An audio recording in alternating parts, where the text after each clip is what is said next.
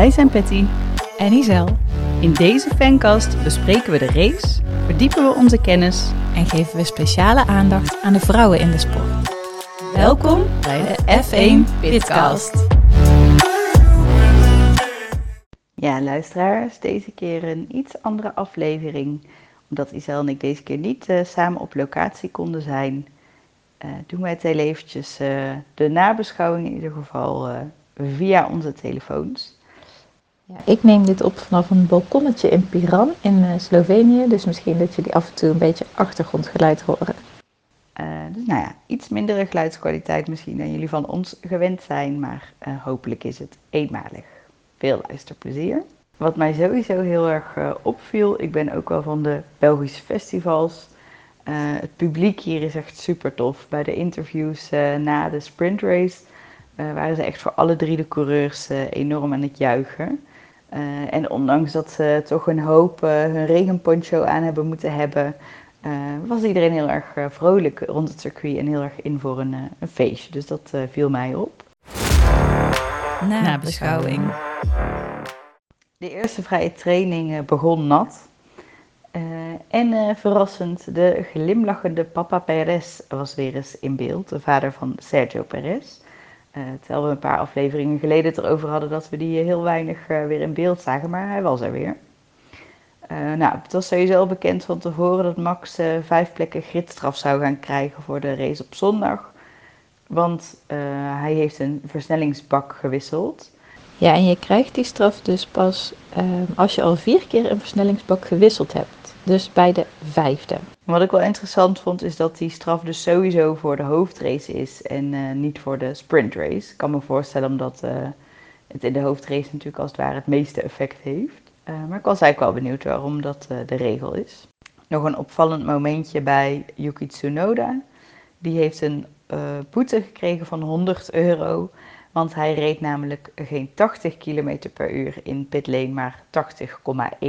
Dus dan krijg je 100 euro per 0,1 kilometer die je te hard reed. Als hij 80,2 had gereden, had hij dus 200 euro boete gekregen. En wat bleek nou? Het team had eigenlijk zijn pitlane limiter opnieuw moeten instellen voor regenbanden. Want die zijn net wat groter dan de normale slicks. En daarmee ben je dus blijkbaar net ietsje sneller. Zaterdag uh, op de verjaardag van Alonso uh, begonnen we dan met de sprint shootout. In mijn aantekeningen staat shoutout, maar het is toch echt de shootout. Ook hier werd de start uitgesteld um, omdat het wederom aan het regenen was. En begon iedereen dus ook weer op uh, de intermediate. En ook deze uh, sprint shootout heeft Haas best wel een vreemde tactiek gehad. Ze hadden heel lang uh, nog geen tijd gezet en zijn pas heel erg laat naar buiten gegaan. En ook hier heeft Hulkenberg weer geen snelle ronde kunnen zetten. Dus ook voor de sprint shootout was hij laatste. Uh, naast Magnussen en Hulkenberg uh, lagen bij de Alfa Romeo, uh, Romeo's Bottas en zo eruit en Tsunoda. Russell die zat heel erg op het randje. hij schoot er nog af in zijn laatste snelle ronde en noteerde de vijftiende tijd.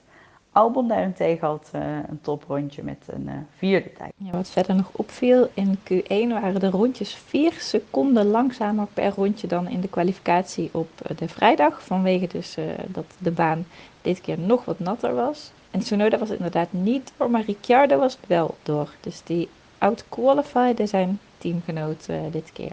Ja, en Verstappen was in deze Q1 steeds een seconde sneller dan de nummer 2 van het veld. Ook op de zaterdag was het in Q2 spannend. Uh, wanneer ga je naar de uh, slicks? iedereen begon ook wel hierbij op de intermediates. Stroll durfde het als eerste aan om naar de mediums te gaan. Maar hij parkeerde hem in de muur. Ja, Stroll had zelf ook al aangegeven dat het eigenlijk te vroeg was op de boordradio. Maar zijn engineer zei, ja, we hebben nu deze keuze gemaakt, dus je moet het er maar mee doen. En even later zat hij dus inderdaad in de muur. En op dat moment hadden zowel Albon, Sargent als Alonso nog geen uh, tijd gezet. Dus uh, zij zijn niet doorgegaan naar Q3, net zoals Stroll zelf. En wat je bij Alonso en Albon zag, was dat ze heel lang wachten voordat ze de baan opgingen. Dus waarschijnlijk waren ze gewoon aan het afwachten wat andere mensen op slicks deden en of zij dan ook meteen op slicks naar buiten konden. Maar ja, door die rode vlag hebben zij dus inderdaad geen tijd neer kunnen zetten. En wat je in deze uh, Q ook zag, dat de rondjes echt 5 seconden sneller waren dan in de eerste Q. Dus dat kwam door die opdrogende baan. Dan Q3 van de sprint shootout. Uh, hier was het wat Hulkenberg niet lukte in Q1, Max wel gelukt. Hij kwam met nog twee seconden voordat de start-finish vlag zou gaan wapperen over start-finish heen. Dus hij mocht nog een snelle ronde maken. hij heeft dan ook pole position gehaald. Piastri had een hele indrukwekkende tweede tijd. En Sainz is derde geworden. Uh, Leclerc zat er ook goed bij, dus de Ferraris hebben deze keer uh, goed gedaan. Uh, Perez achtste, is het nog opvallend. Russell tiende. De rode lijn dit weekend in Spa is het uitstellen van sessies. Want ook bij de sprintrace was het zo dat ze de start hebben uitgesteld door de regen, wel ongeveer 20 minuten. En de eerste rondes zijn gestart achter de safety car. Daardoor waren er nog maar 11 ronden te racen. De safety car ging naar binnen en eigenlijk ging van ieder team één auto de pitstraat in. En al die stops die uh, zorgden voor flink wat chaos in de pitstraat. Uh, lijkt me echt een eng moment om een monteur te zijn, want de auto's komen van alle kanten langs je af vliegen. En uh, er waren veel wat eruit zag als unsafe releases, maar niemand heeft een straf gekregen. Max bleef gewoon doorrijden. Leclerc en Norris reden achter hem. Maar Piastri ging naar, naar binnen. Max ging eh, de ronde daarna wel ook meteen wisselen, want hij gaf al achter de safety car aan dat ze van de wets moesten gaan wisselen naar de intermediates. Uh, maar daardoor kwam Piastri uh, voor Max uit. En dat terwijl Leclerc en Norris, die dus tweede en derde achter Max reden voor zijn stop, uh, zevende en achtste werden. Max had al een gat van vier seconden toen hij naar binnen kwam. En toen lag Gasly ineens derde en Ricciardo bijvoorbeeld negende. Dus dat ging eigenlijk wel goed. Maar toen ging partyboy Fernando Alonso eraf. hij maakte een hele bijzondere fout eigenlijk. hij reed verkeerd over de curbstones, waar we het de vorige aflevering ook over hebben gehad en spinde zo eh, de grindbak in. Eh, dus toen kwam er een safety car. Uh, op het moment van de safety car lag Hulkenberg 15, wat ook wel een mooie sprong naar voren al was. Toen in ronde 5 was de safety car ending. Piastri was toen dus de leider, maar Max zat achter hem en al in Eau Rouge, een van de eerste bochten, was hij er voorbij, puur eigenlijk ook op de topsnelheid. Sargent kreeg ondertussen nog een penalty voor te hard rijden in de pitstraat. En uh, toen kwam er een uh, spannende inhaalmanoeuvre van Hamilton op Perez. Perez lag vierde, Hamilton vijfde. En hij uh, reed een paar bochten min of meer langs Perez, maar wilde er zo graag langs dat er ook echt contact was. daar heeft hij een vijf seconden penalty voor gekregen, want Perez viel heel snel terug. Hamilton was er dus voorbij, maar Sainz en Leclerc ook meteen. Norris, hij viel uiteindelijk terug naar de zestiende plek en toen heeft het team ook gezegd, kom maar naar binnen en we gaan de car retiren, dus de auto uit de race halen. En dat is dan wel weer spannend aan de sprintrace, omdat het dus zo kort is. In dit geval was het dus een snel drogende baan, waar die intermediates al heel snel uh, op waren. Uh, maar ja, de tijd voor een pitstop is zo lang uh, dat de keuze al snel gemaakt is om dan gewoon je banden maar helemaal op te gaan rijden. maar niet naar binnen te komen, want daarmee verlies je gewoon veel te veel plekken. Max heeft de race gewonnen. Uh, Piastri werd tweede, Gasly derde. Dus dat was eigenlijk wel een eh, spannend uh, tussenhaakjes podium. Ja, ze komen hierbij inderdaad niet letterlijk op een podium te staan, maar ze krijgen een, een ja, hoe noem je dat, een plakkaat? een plakette? Ik, ik weet het woord even niet meer. En ze mogen even met elkaar op de foto met Jackie X, dit keer een Belgische racelegende. En dat was het dan. Dus geen champagne gespuit hierbij. Uh, en daarna uh, kwamen dan de Ferraris. Hamilton kwam wel als uh, vierde over de start-finish. Alleen hij moest natuurlijk de 5 seconden penalty nog inleveren. Ik vond na afloop heel erg opvallend dat Piastri niet super blij was met zijn tweede plek. Terwijl hij heeft voor het eerst in zijn racecarrière in de Formule 1 rondes aan de leiding gelegen bij een sprintrace. En um, hij is tweede geworden, dus super mooi resultaat. Maar hij was toch niet uh, super blij. Hij keek naar de start uh, of naar de finish meteen naar de banden van Max. En was volgens mij wel onder de indruk van hoe goed hij ze toch nog had gehouden in vergelijking ook uh, met hemzelf. En de banden stonden eigenlijk bij alle auto's ook gewoon helemaal te stomen. Die waren gewoon bijna helemaal gekookt. Gasly was wel super blij, die hoorde je over de radio heen met That's what we're talking about. Voor de mensen die Despicable Me kennen. Het leek een beetje alsof hij Gru even was. Ja, en ik twijfelde net al bij het zeggen van podium en dat had Piastri zelf ook. Die zei, I was gonna say I'm happy about my first podium, but I guess first top three in this sort of race. Dus dat maakt misschien wel duidelijk wat Piastri van het hele sprintformat vindt. Ja, en hier eindigde Max op een 6 seconden voorsprong van de nummer 2. Wat me ook opviel was uh, de verschillen tussen teamgenoten. Want Piastri werd dan tweede, maar Norris zesde. En uh, Gasly derde en Ocon negende. En Ricciardo werd weer tiende, Tsunoda achttiende. Dus ook hier heeft Ricciardo weer beter gepresteerd dan zijn nieuwe teamgenoot. Interessant was nog dat Max deze keer een aantal rondes achter Piastri reed. Achter de safety car in de regen. En dat waren eigenlijk dezelfde omstandigheden als Monaco eerder dit jaar. Waar het andersom was, waar Piastri achter Max aan reed. En Piastri had toen aangegeven dat hij dat ontzettend leerzaam vond. En Max gaf nu ook aan eigenlijk heel erg op Piastri te letten om te kijken waar hij uh, moest remmen en waar hij wel vol gas kon gaan. Dan de kwalificatie voor de race van zondag, uh, die dus op de vrijdag verreden is. En die werd eerst al 10 minuten uitgesteld omdat het te hard aan het regenen was. En iedereen is dus op intermediates uh, gestart. En er was nog super veel spray ook uh, op de baan. Een paar opvallende dingen. Uh, Haas heeft een beetje gegokt en verloren. Zij hebben Hulkenberg twee keer een stint vroegtijdig laten afbreken. En aan het einde van de sessie had hij niet genoeg tijd meer om een snelle tijd te zetten. Dus hij kwam over start-finish en werd afgevlacht terwijl hij nog helemaal geen snelle ronde had kunnen rijden. Uh, dus nou, die heeft gewoon überhaupt geen tijd neergezet en is daarmee ook uh, allerlaatste geworden. Sargent, uh, die in de vrije training die ochtend natuurlijk gecrashed was en waardoor de code rood was gekomen, die heeft toch nog een versnellingsbakwissel gedaan aan het begin van de kwalificatie. die heeft nog op tijd naar buiten kunnen gaan om een rondetijd neer te zetten. En daar waren ze weer, de track limits. Um, Magnussen raakte een eerste tijd kwijt. Norris en Ricciardo. En Ricciardo heeft daardoor uh, uiteindelijk ook niet de Q2 gehaald. En het rare bij Magnussen en Norris vond ik dat zij allebei buiten de baan schoten. Maar dan ook echt, zeg maar, uh, nou ja, Norris kwam ook daadwerkelijk in de grindbak terecht en had voorvleugelschade. die kreeg daarvoor track limit. En Magnussen ging ook heel erg bijten, waarmee je helemaal geen tijd wint. dus dat vind ik wel interessant, omdat het ons sowieso opvalt dat je veel meer van die track limits ziet.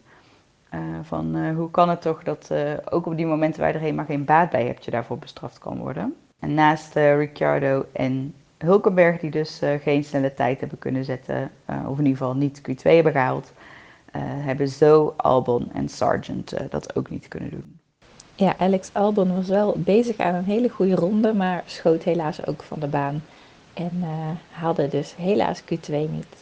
Nou, waar in Q1 nog uh, duidelijk was dat de intermediates de beste keuze waren, werd dat in Q2 al uh, wat spannender. En het nadeel van Spa is, we zeiden vorige week al in de voorbeschouwing, het is een lange baan. Waardoor het betekent dat je bijna twee minuten bezig bent met je outlap uh, en je inlap. Waarmee de wissel naar slicks nog tactischer wordt. Want ja, je hebt dus een, een, twee minuten sowieso al nodig om überhaupt je snelle ronde te kunnen gaan maken. Dus wat dan het ultieme moment om dat te gaan doen? Bottas was eh, de eerste coureur die het aandurfde om op soft naar buiten te gaan in plaats van intermediates. Maar bij hem bleek het eh, wel echt nog veel te vroeg. Uh, want wederom hier opdrogende baan. Dus de tijden werden steeds sneller met iedere, ieder rondje, eigenlijk iedere coureur die naar een volgende kwam. maar toen er nog zes minuten op de klok stonden, zijn toch bijna alle coureurs op de baan geswitcht naar softs. Ocon uh, die uh, hield de auto helaas niet op de baan, want dat is ook het nadeel van zo'n lange baan. Sommige delen zijn dan nog wel best wel nat en andere uh, zijn al droog. sommige stukken duurt heel lang voordat het opdroogt. Dus het is soms denk ik voor coureurs ook heel moeilijk inschatten hoe hard je overal kan pushen. Nou, Ocon heeft het dus verkeerd ingeschat, kwam tegen de muur en zijn voorvleugel zat los, kwam er ontzettend veel troep vanaf. En toen kwam Piastri met echt een super rondje. Was uh, daar toen op dat moment een seconde sneller dan Tsunoda. En Hamilton die kwam daarna, uh, die was ook nog achttiende uh, langzamer. En hij is uiteindelijk één tiende voor Sainz geëindigd. Sainz heeft nog een vrij snelle ronde ook nog kunnen zetten. Max die maakte het daarentegen heel erg spannend en die noteerde tiende tijd in Q2. Tsunoda, Gasly, Magnussen, Bottas en Ocon lagen eruit. En Max was over de radio wel behoorlijk gefrustreerd over de tactiek van het team. Uh, hij was eigenlijk uh, door Giampiero geadviseerd om een snelle ronde te doen, een koelronde en dan nog één snelle ronde. maar in de laatste snelle ronde die hij moest rijden, ging hij er bijna af in bocht 9. Hij had heel veel onderstuur. Dus daardoor heeft hij uiteindelijk geen snelle tijd kunnen noteren in Q2. Ja, in Q3 iedereen gewoon op soft. De baan was droog genoeg. het was geen hele spannende Q meer. Uh, Verstappen heeft uiteindelijk de pole position gepakt, 18e voor Leclerc uh, en Perez die werd derde. Uh, maar goed, Verstappen werd dus natuurlijk wel teruggezet in verband met de versnellingsbakwissel. En over de teamradio, nadat hij op pole position stond, gaf Max aan: Sorry for the little rant. Dus excuses dat ik net zo boos werd op de radio over de, de strategie. Waarop Giampiero zei: Slowly getting used to it. Ja, Magnussen kreeg nog een uh, gridstraf van drie plekken omdat hij uh, Charles Leclerc in de weg had gezeten. Dus het impeding verhaal kwam hier ook weer om de hoek kijken. Dan de race op zondag. Uh, opvallend op de grid vooraf was het afscheid van Safnauer, de teambaas bij Alpine, die ook na deze race gaat vertrekken. Net voor de start van de race mocht hij nog een foto maken bij de achterkant van een van de Alpines met uh, alle monteurs eromheen. En het was een heel leuk moment om te zien dat hij volgens mij ook wel goed lag uh, in de groep. Dus in die zin wel gemist gaat worden door het team. Bij de start was Leclerc niet super weg. Uh, Hamilton had wel een hele goede start. en eigenlijk richting de eerste bocht gingen er vier auto's op één lijn. Um, en Piastri was daarbij uiteindelijk het grootste slachtoffer. Sainz, die helemaal aan de buitenkant zat, blokkeerde. Um, en Piastri dacht een gaatje te zien en hem binnendoor in de bocht uh, die naar rechts ging in te kunnen halen.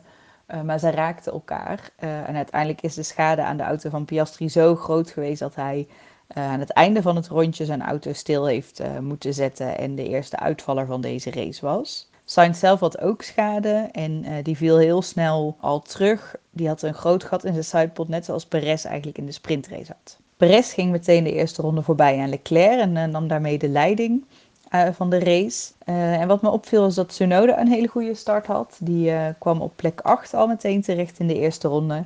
En Albon die reed in ronde 2 al binnen de top 10. Dus ook hij had zichzelf goed naar voren gevochten. Norris daarentegen viel eh, behoorlijk terug al meteen in het begin. Hij lag eigenlijk in ronde 5 al buiten de top 10. Wat wel een heel zure constatering moet zijn geweest voor McLaren, die Piastri al uit de race hadden zien gaan. En eh, dus ook Norris zijn plekken kwijt zagen raken. Inmiddels uh, in ronde 6 lagen Tsunoda zesde en Albon zevende. Uh, en Sainz was echt een sitting duck die door alle coureurs die naar hem toe reden ook uh, meteen werd ingehaald. Williams reden ontzettend hard binnen droge omstandigheden op dit circuit. Want in ronde 8 lag Sargent ook al in de top 10, waardoor beide Williams op dat moment in de punten leken te rijden. Ronde 8 was ook de ronde waarin Sainz helaas naar binnen moest, omdat zijn auto echt te veel schade had opgelopen. Norris was als enige coureur op dat moment al. Er waren heel veel vroege stops, maar hij ging als enige coureur naar de harde band. Uh, en hij werd door twee auto's tegelijk, door Albon en door Ocon, uh, ingehaald. Ene aan zijn linker en de andere aan zijn rechterkant. Uh, dus dat bleek ook een, een, slechte keuze te zijn. Dus wat dat betreft viel McLaren dit weekend toch weer behoorlijk tegen. Max die wist in rondje 6 Hamilton al in te halen. en hij ging in ronde 9 voorbij aan Leclerc in Eau Rouge. Veel topsnelheid. Hamilton had hij in de bocht Colombe ingehaald. En daarmee lag hij weer achter zijn teamgenoot Perez. Er bleek wat dreiging van regen te zijn rond uh, rondje 15. Ja, wat heel leuk is, je hebt natuurlijk allemaal je, je buienradars en uh, dat soort dingen. En die hebben de teams natuurlijk heel geavanceerde, maar ze doen het ook nog op de uh, ouderwetse manier. Zo heeft Ferrari heeft een aantal mensen buiten het circuit staan, op ongeveer 10 minuten van het circuit.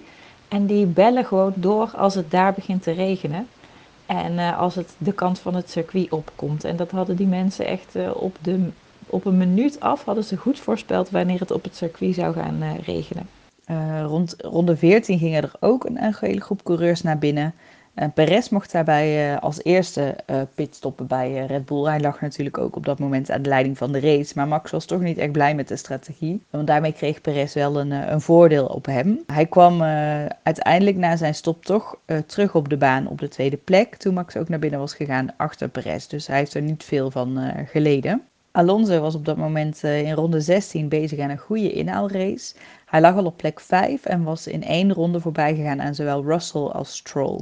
Je zag aan Max dat hij probeerde om voorbij te komen aan Perez. Waarschijnlijk ook met het idee dat mocht het gaan regenen, want dat dreigde wel rond rondje 15, dat hij dan als eerste naar binnen zou mogen voor intermediates of full wets. En dat lukte hem in rondje 17, waar hij net na Eau Rouge Perez kon passeren. En vanaf ronde 18 gingen ook de poncho's aan op de tribunes en de paraplu's open. Uh, dus ze hadden in die zin wel gelijk. Uh, Norris kwam toen opvallend net in dat rondje naar binnen, terwijl er dus al coureurs waren die het ook over regen hadden. En uh, ruilde nog voor zacht. Uiteindelijk heeft Norris geen ongelijk gekregen met zijn zachte banden, want het was geen harde regen. Niemand is naar intermediates gewisseld. En met de zachte band heb je net wat meer grip dan met de medium en de harde band. Juist in die wat gladdere stukken waar het wel wat aan het druppelen was geweest. Uh, dus ineens ging Norris weer lekker richting de voorkant van het veld. En Gasly had opvallend lang op zijn softs gereden. Die is pas in rondje 24 naar binnen gekomen. Uh, maar helaas had hij daar wel een tegenvallende stop, want zijn rechter voorwiel kwam er niet af. De krik leek ook een beetje schuin te staan, waardoor het misschien niet goed lukte. Rondje 25 heeft Sainz uiteindelijk helaas moeten opgeven en de auto naar binnen gereden in de pitstraat. Giampiero en Max waren ook deze race weer eh, met elkaar aan het kibbelen over de boordradio. Ja, er was een hele serie uh, van uh, kibbelende boordradio's te horen. Ik denk dat de F1-regie het ook wel uh, doorheeft. Dat mensen dit natuurlijk interessant vinden om te horen allemaal. Verstappen vroeg duidelijkheid over, ja, hebben we nu allebei dezelfde strategie of niet? En GP vroeg hem om uh, gewoon zijn instructies te volgen en vertrouwen te hebben. Na dus die vragen van Max over de strategie, vroeg Max nog van wie heeft nu de snelste ronde en wat is die?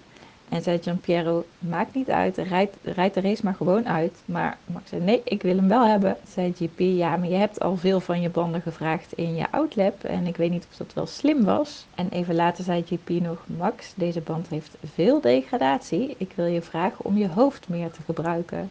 En toen kwam inderdaad de, de grap van Max van, maar ik kan ook nog meer pushen en dat we nog een keer stoppen en dat we een beetje pitstop uh, training doen. Ja, dus tijdens de kwalificatie was er natuurlijk ook al gedoe tussen hen over de boordradio. En uh, daar had Verstappen al een keer op gereageerd van ja, wij zijn gewoon allebei een beetje emotionele en vocale mensen. En achteraf maken we het uh, altijd wel weer goed. En eigenlijk wordt het meeste nog gecensureerd, want zij praten blijkbaar de hele race door zo tegen elkaar. Maar uh, ja, ik vond het deze race en eigenlijk de afgelopen races wel echt veel. En de toon, ja, vanuit Jean-Pierre zeker van... Uh, ja, de commentator noemde hem ook al een beetje een schoolmeester, zeg maar. Dus hij echt heel streng. Dus ik vraag me wel af of dat, het nu, dat de regie het nu gewoon meer opgepikt heeft... en dat we gewoon veel meer horen. Of dat het ook echt een beetje aan het veranderen is, hun relatie en hun toon tegen elkaar. Toen Max de leiding aan de race uh, had overgenomen, bleek hij uh, per ronde uh, bijna 1 tot 1,5 seconde sneller te zijn dan Perez en Leclerc. dus hij is ook deze keer weer met een behoorlijk gat van 21 seconden voor Perez over de finish gekomen. Podium was deze keer voor Max, Perez die tweede werd en Leclerc die derde werd. Een paar opvallende dingetjes nog na de race bij de podiumsessie. Uh, net voordat ze het podium opgingen, dan uh, zie je de coureurs altijd achter uh, zitten en kan je vaak de gesprekken een beetje volgen. En zowel Leclerc als Max waren aan het klagen over dat de wind zo hard was geweest. En Max heeft dat ook over de radio teruggegeven aan het team, dat hij hard moest werken om de auto goed te kunnen blijven sturen door de wind. En na de podiumsessie maakt Red Bull altijd nog een leuke foto met het team en het pitboard waar dan op staat dat ze hebben gewonnen. Met de bekers deze keer er ook voor, want ze had natuurlijk weer een 1-2'tje. En de traditie is dat er daarna met Red Bull blikjes wordt gespoten. En nou ja, iedereen vlucht dan eigenlijk weg, omdat je het natuurlijk liever niet over je heen krijgt. Maar deze keer kwam per ongeluk het pitboard tegen de beker aan, die omviel en, drie keer raden, hij ging stuk.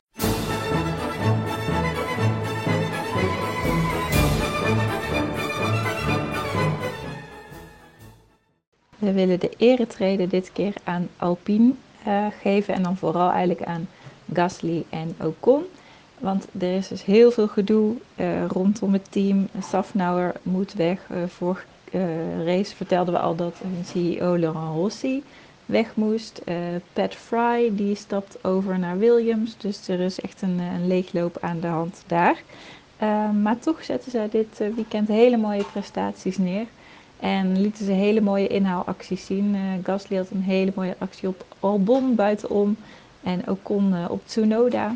En ze hebben natuurlijk ook mooie resultaten gehaald. Gasly derde in de sprintrace en ook kon uh, achtste in de hoofdrace. En uh, dus allebei in de punten. No, no, Mike, was so not right. De meatball gaat uh, wat ons betreft deze week door de helft. En één halfje geven we aan Fernando Alonso en de andere helft aan Piastri.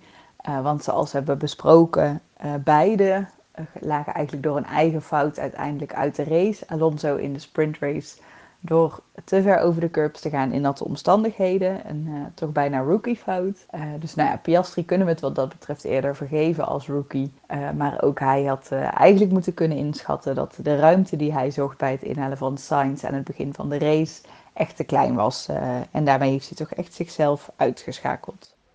Ook de F1 Academy is dit weekend weer in actie gekomen. Zij waren in Frankrijk, in Le Castellet, op het Paul Ricard circuit waar de Formule 1 uh, eh, niet meer komt. En uh, de eerste race werd gewonnen door Nerea Marti, tweede werd Abby Poeling en derde Lola Lovinfos. En voor Marti was het haar eerste overwinning in deze klasse en daardoor hebben ze nu al acht verschillende winnaars gehad. En Bianca Bustamante die ontving nog een 5 seconden straf voor causing a collision. En na de kwalificatie had zij al een drie plaatsen gridstraf uh, gekregen voor impeding. Dus voor haar was het niet zo goed weekend.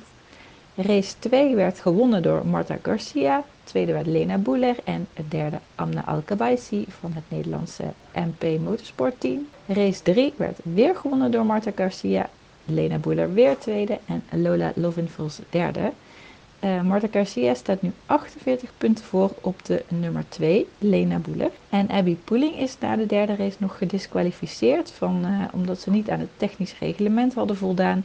De bandendruk in haar linker voorband was namelijk verkeerd. Deze week kwam er ook nog nieuws naar buiten dat volgend seizoen alle tien de uh, Formule 1 teams één coureur van de F1 Academy gaan selecteren. En die gaat met hun livery rijden. En in de F1 Academy zijn er vijf teams. Die hebben ieder drie coureurs. En er zijn dus tien Formule 1 teams. Dus binnen de uh, F1 Academy teams zul je twee coureurs zien rijden met een verschillende F1 livery. En dan heb je nog de derde coureur die door andere partners ondersteund zal worden, die nog niet bekend zijn. Maar dan zie je dus drie verschillende liveries binnen elk team. Dus dat, dat lijkt me best wel verwarrend om uh, hoe kun je nou uh, goed zien uh, hoe elk team gaat volgend seizoen. Ook zullen de kalenders gaan samenvallen. Dus dat de F1 Academy gaat plaatsvinden in dezelfde weekenden als de F1.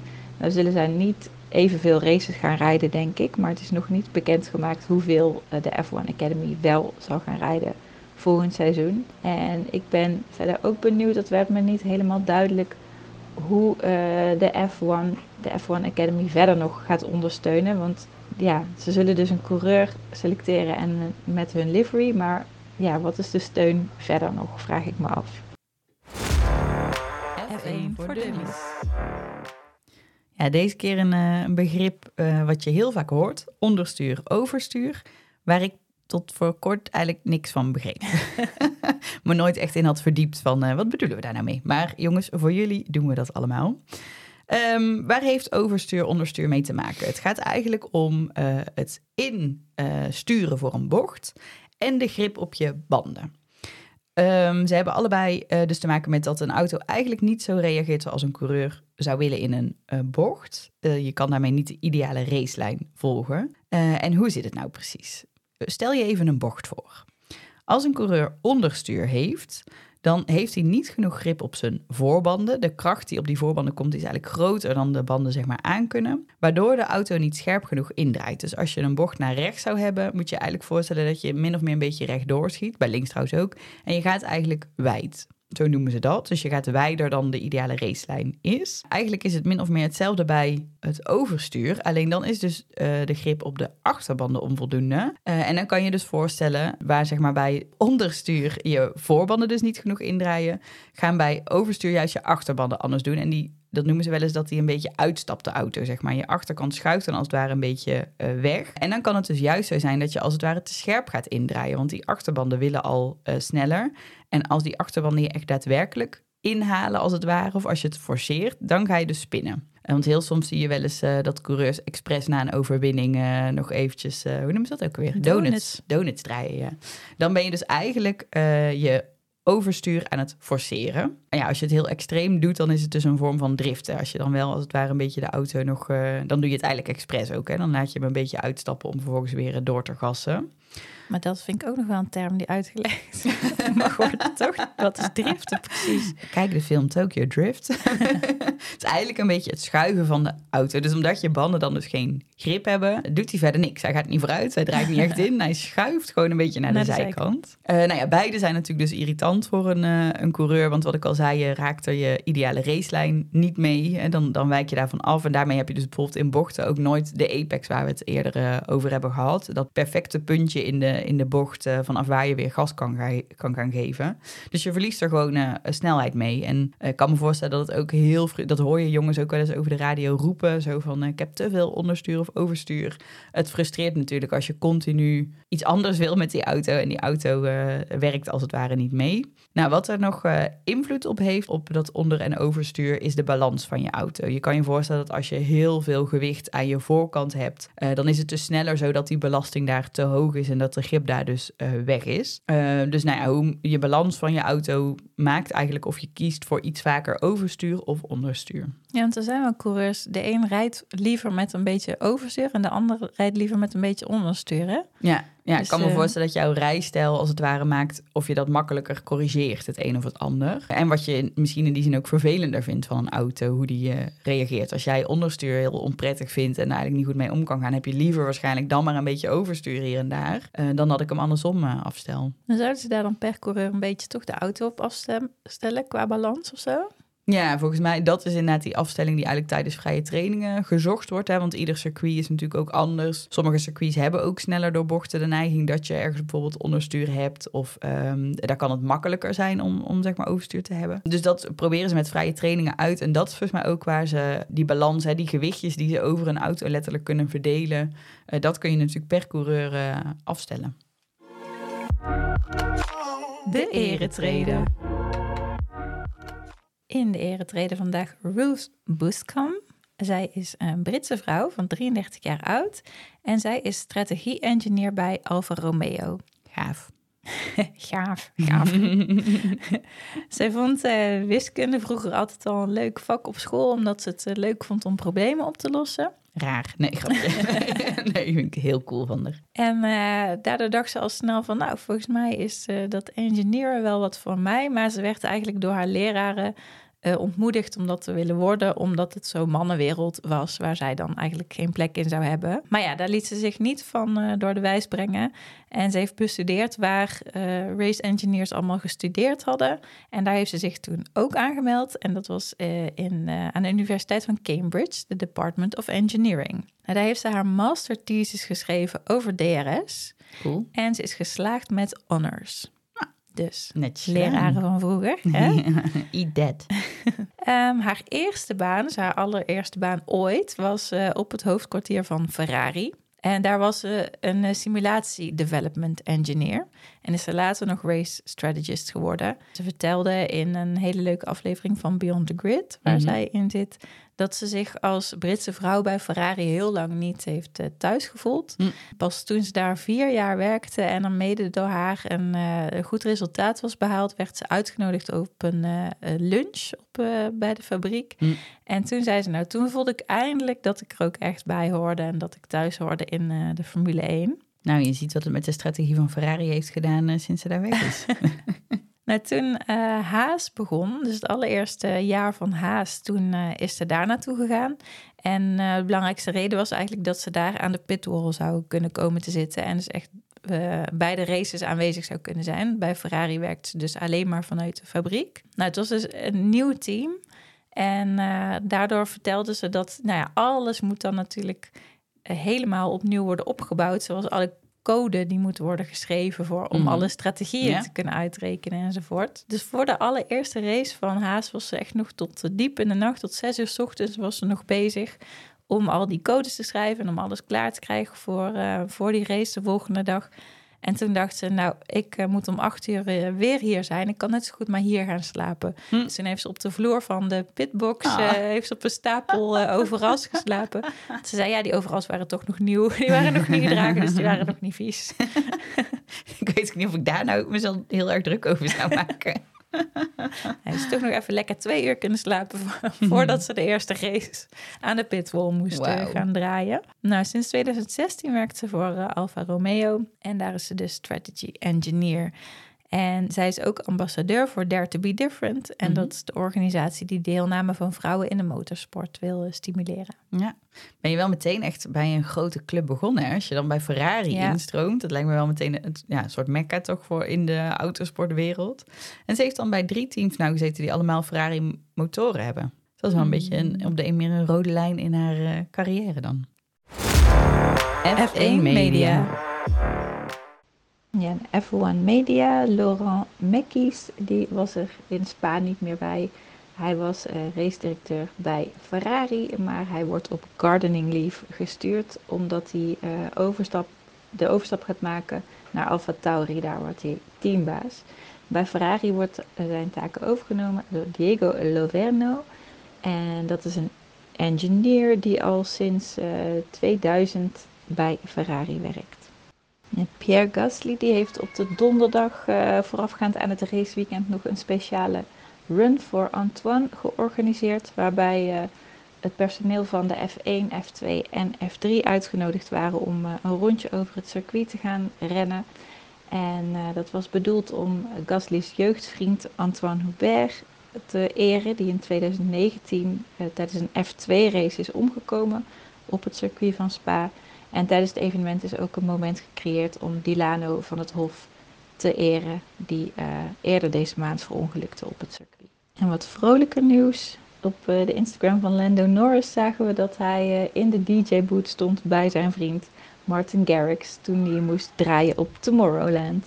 En wat we ook nog voorbij zagen komen was dat Danica Patrick, zij is een voormalig coureur in de IndyCar en NASCAR. En uh, nu doet zij bijvoorbeeld vaak de interviews na de race. Dat zij in een F1 Junior uitzending gevraagd werd door een meisje bij de uh, Hungaroring of ze het leuk zou vinden als er vrouwen in de Formule 1 zouden komen. En zij antwoordde toen eigenlijk, nou ja, het blijft wel een mannelijke agressieve sport. En uh, dat is normaal niet hoe de vrouwelijke hersenen werken. Dus zij vond de kans dat het zou gebeuren nogal klein. Wat natuurlijk jammer is, uh, deze uitspraken van een vrouw in deze sport. Vooruitblik. Spa was de laatste race uh, voor de zomerstop. Dus we zijn er een paar weken, uh, wordt er niet geraced. dat is ook meteen een leuk moment om mijn leven terug te blikken op een paar feitjes van het seizoen tot nu toe. Uh, bijvoorbeeld de snelste racerondes. Die is zes keer gewonnen door Max. Twee keer uh, staat hij op naam van uh, Lewis Hamilton en van Perez. En zowel Russell als Zoe hebben allebei één keer de snelste raceronde gereden. En dan de Drivers of the Day. daar mogen de fans iedere keer aan het einde van de race op stemmen. Die is drie keer gewonnen door zowel Sergio Perez als door Max Verstappen. Hij was twee keer in handen van Lando Norris. En daarnaast hebben Alexander Albon, Esteban Ocon, uh, en Fernando Alonso hem allemaal één keertje gewonnen. En degene die je met de meeste stemmen heeft gewonnen, dat was uh, Fernando Alonso aan het begin van het seizoen met 53%. En daarna Lando Norris op Silverstone met 45%. Ja, het valt op dat Max dit seizoen zo vaak met een hele grote voorsprong wint. dus dat hij naar de nummer 2 eigenlijk een groot gat heeft in secondes. En opgeteld heeft hij in alle races die hij heeft gewonnen inmiddels een voorsprong in totaal gehad van 144 seconden, wat neerkomt op uh, bijna 2,5 minuut. Als je daarvan aftrekt hoeveel achterstand hij de twee keer had dat hij niet won, uh, maar tweede werd, dan zijn er nog steeds 136 seconden, uh, wat toch nog steeds neerkomt op 2 minuten en, en 30 seconden. En nog een klein feitje dat ook samenhangt met onze podcast. Uh, we zijn op dit moment al op vier continenten geweest met de races in 13 landen. Uh, en de, onze podcast wordt ook al in 14 landen beluisterd. Vijf landen waar we dit seizoen al hebben geraced en drie landen waar we dit seizoen nog gaan racen. Namelijk in Singapore, Japan en natuurlijk Nederland. Ja, dit moet toch een van de leukste races van het seizoen zijn uh, voor ons Nederlanders. De Grand Prix van Zandvoort staat uh, op de planning. Ja, helaas weer uitgeloot. dus wij zijn er weer niet bij. Helaas. Maar we vinden het toch wel zo leuk. Uh, nee, er komt nou een korte zomerstop aan. Uh, dus anders zouden wij er een paar weken niet zijn. Maar toen dachten we, dit is toch eigenlijk een ideale aanleiding om uh, een kleine zomerspecial voor jullie op te nemen. Dus er komt nog een soort voorbeschouwing in een aparte aflevering waar we even wat dieper in de geschiedenis en toekomst van Zandvoort gaan duiken.